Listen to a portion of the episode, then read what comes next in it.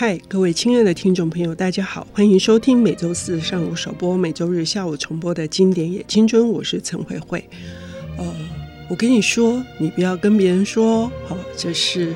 近年来很优秀的一个散文作者，叫做蒋亚妮，她的作品是今年最新的。那另外他还有请登录游戏以及写你，都受到了很好的好评。今天他要来跟我们谈的这一本书呢，我觉得非常可以呼应这个我跟你说你不要跟别人说，这个你到底是指谁。在文学作品里面，通常一个作家想要处理的你，很可能是他的心灵共振的对象，或者是他自己。今天要谈的这本书是法国非常重要的这个作者举哈斯，玛格丽特·举哈斯的劳尔之劫，是比较少被介绍到，但是非常重要的。我们要欢迎亚妮。慧慧姐好，各位听众朋友大家好，我是亚妮。这本书真的很少人提到哈。相对来说就是跟情人的那个，还有光岛之恋，对，它算比较少的，而且当年其实好像它出的时候还有蛮多批评的声音。批评主要来自于哪里呢？可能觉得就是他好像陷入某一种自己的迷狂之中，然后在书写这个东西，然后会让别人家觉得，某些时候会觉得是，就小说的叙事上来说，他们可能觉得很有点混乱。比如说那个我嘛，对，那个我其实它其实变动很大，就是他一开始就是说我看到这个劳尔这个女人，我看到谁谁谁，然后到一半的时候，我忽然间自己变成一个男性角色，现实的人物，对，然后加入里面。对，就是所以有一些曾经有一些批评，可是我自己是很喜欢这部作品。也就是说，它的叙事方式呢是比较跟以往不同的线性的，而是更多的跳跃，以及它在主述的这个设定上面，会一开始让人摸不着头脑。可是我觉得这一点也是非常迷人的。因为其实在看的时候，在那个我还没有现身之前，你就会想说，那个我到底是谁啊？是作者本人吗？还是劳尔呢？还是一个从旁的观察者这样子？对，那我觉得最迷人的一个部分是，他有时候写一写，那个我就会说，他把自己的想象写进去，他就会用4个字，我在杜撰，然后再写他对他想象他可能没看到的场景，然后我就觉得说，好迷人哦。确实举哈斯本人就是挺受争议的。你要谈一下你为什么喜欢他吗？他应该算是我就是在西方作家里面最喜欢的一个，不论男女最喜欢的一个，然后包含他每一本作品，像是我第2喜欢的那一本叫做毁灭，他说对，然后我喜欢他的原因其实很不文学就是我当年在念书的时候，我们那个我之前还没念中文系的时候是念新闻系，然后我去学系上的图书馆，可是我们系其实没有什么人去逛图书馆，我就在那边看书，看一看，我就看到这个名字，然后我就拿出来看，然后我根本不知道他是谁，我也不知道这个人有多曾经在任何地方有多么的闪耀跟辉煌。那时候我记得我看的是中国北方来的情人，对，然后我看完以后我就觉得说，这个人好厉害啊，他好会写啊，不知道他在干嘛呢，我就一查想说他当然很厉害啊对，后来我进去中文系以后，课堂上有在带我们阅读的时候，就才一一去接触到他其他作品。对，我年轻的时候啊，最喜欢的作家之一，大概5个数的出来也是举哈斯。后来甚至他有一本叫做《论写作》，他可以把墙壁上的一只苍蝇，可以放大写到，就是具有那种显微镜的功能，那样子的写法，把自己的情绪都纳进去哦，极度的厉害。真的，在我读《劳尔之劫》这本书的时候，我也觉得那一些情绪的反转更迭，还有包括他对文字的掌握然后故事情节的推进，就是可能比我年轻的时候所 catch 到的还要更多。那雅妮可不可以谈一下劳儿是谁，然后这个节又是什么节？因为其实这个故事就是一个叫劳儿的女生，她其实本名其实是劳拉，但是后来她发生一些转变以后，她自己把自己的那个 A 就是在叙述当中去掉了。那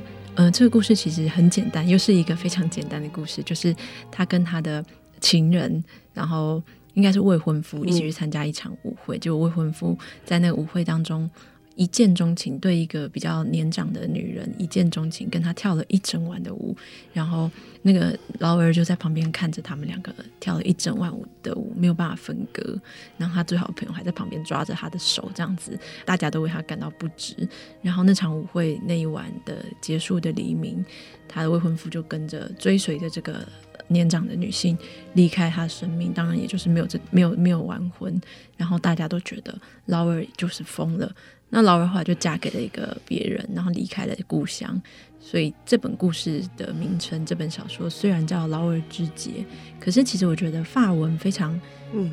应该说西方语系非常有趣的地方是中文有中文的有趣，就是但西方语系是每一个字其实它有不同的歧义性。那这个节它其实在法文里面有两种意思，它那个单字的意思其实是有迷乱迷狂的那个意思，然后另外一个意思就是把一个人劫持住。对，然后所以觉哈斯就有说他其实原本是想要用另外一个单字，然后那个单字其实代表就是说就是劫持带走，直接只有那个意思，可是他喜欢这个迷乱迷狂的感觉，所以他就使用了这个单字。可是在中文乍看之下的理解，这个劫是一个结束，然后是一个劫难，然后是一个命运不得不遭遇到的巨大的关卡，因此总而言之是他被抛弃了，就是被遗弃被抛弃，然后在众目睽睽之下他失去了那个未婚夫，这件事情终究还是难以承受的。因为中文的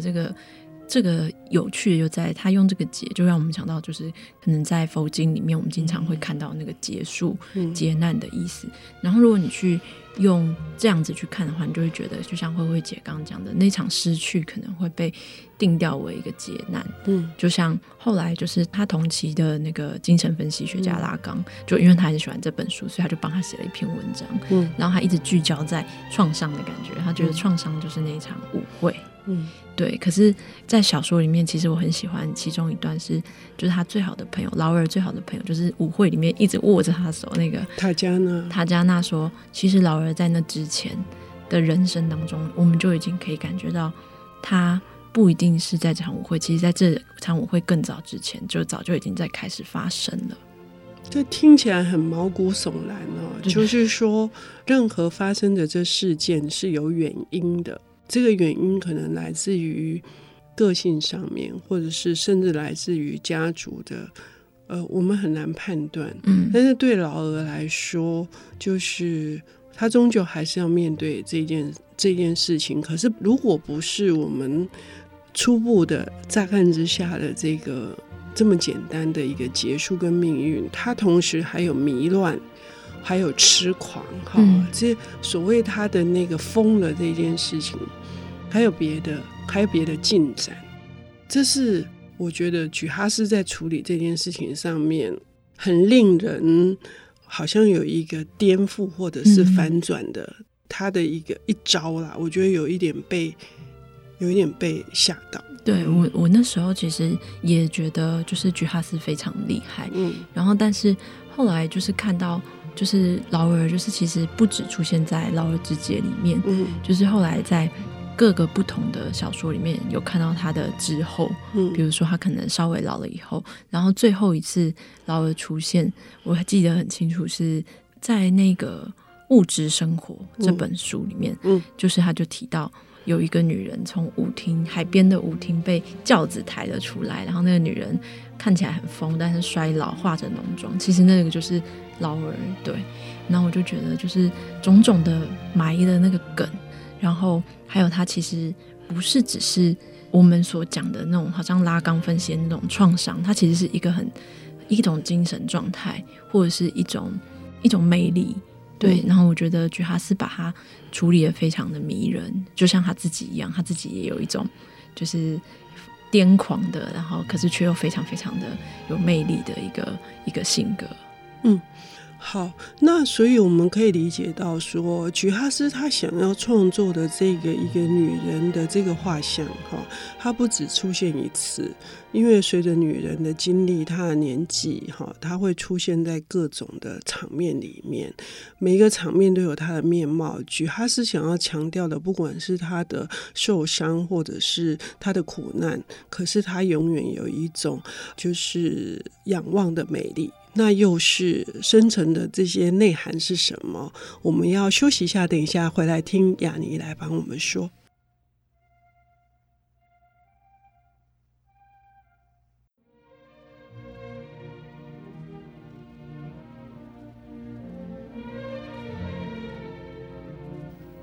欢迎回到今年也青春，我是陈慧慧。我们邀请到的领读人是今年刚出版的散文集《我跟你说你不要跟别人说》，以及他还有另外2本著作《请登入游戏》还有《写你》，这3本作品的蒋雅妮，他为我们带来的今天的这一部，我认为是比较难，可是比较难的这个流动当中，又散发出一种凄凉的美的劳而之节，是法国重要的作品，是觉哈斯的代表作。劳而之节的这节，我们在上半段节目里面提到，就是它的语义是有不同的可以解读的。那一个是迷乱疯狂，另外一个是劫持，就是拐骗拐带，或者是比较不像我们中文想象的是结束或者是劫难。那这个故事虽然简单，可是如果要用劫持这样的意象来谈，因为确实是在故事里面有发生的。雅妮可不可以从这个角度来跟我们谈，就是觉哈斯所要塑造的女性在爱里面，就是她遇到那个让时间静止的爱里面的被劫持、被爱劫持的这些意象。因为其实如果说就是她的未婚夫离开她那一晚的那场舞会是觉哈斯被别人劫持，那我觉得在小说里面埋下的就是其实有点像是他还是需要透过劫持他人的爱情来复原自己，虽然最后有没有复原我觉得那是一个不好说的话，但是他最后就是他回到故乡，很久很久没看到的朋友塔加纳有个情人，然后那个情人其实就是我们刚刚跟慧慧姐讨论过，就是那个后来才出现的那个我们那个男生获得对，所以获得这个人出现，就是他其实在塔加纳，他跟劳尔决定跟塔加纳重逢之前，获得就跑出来了。他为什么会决定要跟塔加纳再次相认的原因，其实只是因为他对那个获得有了兴趣，对，所以他就是靠近了他，他发现他们是情人，所以他靠近了他。然后过程当中忽然间想到比较有趣的是，劳尔后来回到故乡，他就一直在散步，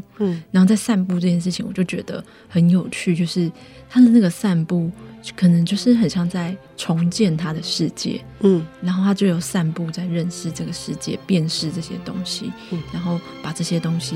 重建回来，包含那一晚那个舞会，所以他可能最后就是他就是跑去勾搭了那个获得，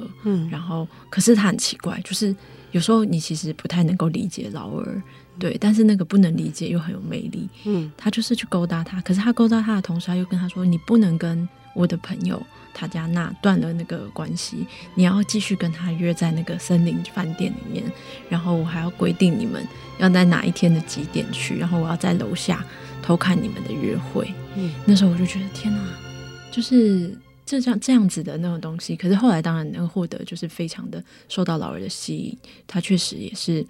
劫持了他最好的朋友的爱情，但后来他们变好，我觉得其实我觉得是没有的，对，所以劳尔最后就像刚刚提到，他最后在别本书的出现里面的时候，其实是一样的状态，甚至那个居哈斯有描写，在那个他被轿子抬着出现年老的走出舞厅的时候，他后面跟着一个感觉起来疯疯的男人，然后那时候我觉得会不会是获得好这个这么，如果我们讲故事梗概那么简单哈，比如说劳尔是很轻易的就跟他未婚夫就是订婚了嘛、嗯、那这种可能是一种就是很单纯的男女关系的一种劫持，不是爱的劫持、嗯、好，那他见证到的爱的劫持是反而是他的未婚夫跟另外一个女人，因此在下一次的时候，以雅尼的解读是他用对别人的劫持来趋近于爱嘛，是这样子、嗯、然后最后呢，也就是如果照刚刚讲的，又是另外一个舞会，又是劳尔年纪更大的出现，所以这是一种巡回，是一种永劫回归的概念嘛，就是这个永劫回归的劫也是这个劫，也是这个劫，是米兰昆德拉一直在谈的这个事、嗯、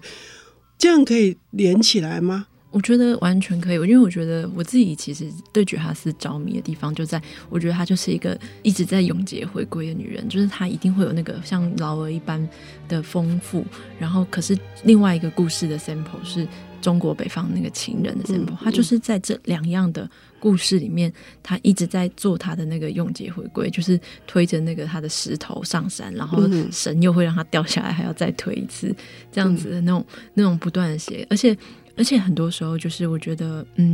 比如说像是大家都知道情人被广为人知，然后北方，可后来李黎回去西贡考察，作家李黎回去西贡看这个东西，他就发现因为觉哈斯可能看不懂中文，他就从那个情人的老家牌匾上看出来，其实他不是抚顺来的，他是福建来的，对，然后就充满着很多可能我们觉得觉哈斯的记忆怎么样，或是觉哈斯是不是很迷狂，但我觉得其实就跟劳尔一样，我们不一定懂他，但是就像最近就是有部电影很红，就是洛兰的那个天能，然后大家都在吵说看不懂，可是我很喜欢里面一句台词，他台词就是说不要试着理解他、感受他，对，我就觉得可能在某些时候读觉哈斯的小说，就是你也必须要去感受它，然后即使是每一次都是永劫回归，每一次都是一样，可是每一次跟每一次之间又好像他做了一些什么小小的变动。我自己在重读劳尔之劫的时候，我说我有一些比较跟年轻的时候不一样的那个，也是因为在感受上面，就是感受上面就是更加的细腻，更加的细腻，就包括这个作者在描述他们的，甚至包括他们血液的流动，比如说突然冒上脸庞的这个粉红色，或者甚至是更深红色的，当他们激动，他们遇到了一个时间对上眼的、男女之间对上眼的那个时间的空间跟时间的静止，或者是像整个血被抽掉了之后的苍白，这个是雅尼说的，就是我们只要去感受他们的呼吸跟他们在爱里面所受到的冲击的这些脉动嘛。因为其实如果你要试图理解一切的可能，包含他为什么在觉哈斯的描述当中，劳尔其实好像不会老，然后又忽然间在一次在劳德看他的时候，忽然间觉得他们那一天他忽然间可能因为激动，所以肉体不像之前那么紧绷，很像那种女学生的那种身体，他忽然间出现了那种女人的成熟女人的那种肉感的时候，你都会觉得那于生理上的理解跟合理性你会不能明白，可是你会觉得其实一切都是小说的感受，或是说那个感受，如果你用感受去讲的话，你就会觉得那细微的改变是一定可能被感受到的，一定不是可能是生理或是科学可以解释的。那我觉得这样子的东西其实是非常的，就像劳尔一样，劳尔本身一样，就是他是很迷人的，虽然有人就说那是因为觉哈斯已经喝太多酒了所以他写的东西就是酒徒的语言，这有什么不好呢？对，就是也许在爱的世界里面就是不可能清醒的，或者是恨也是一样嘛，这是一体两面的。所以呢，觉哈斯自己也说这本书很难懂，所以依据雅尼给我们建议说，我们不用懂它，我们只要去读它，我们随着它的文字跟韵律，我们就跟随它吧。没错。好，谢谢雅尼，谢谢慧慧姐。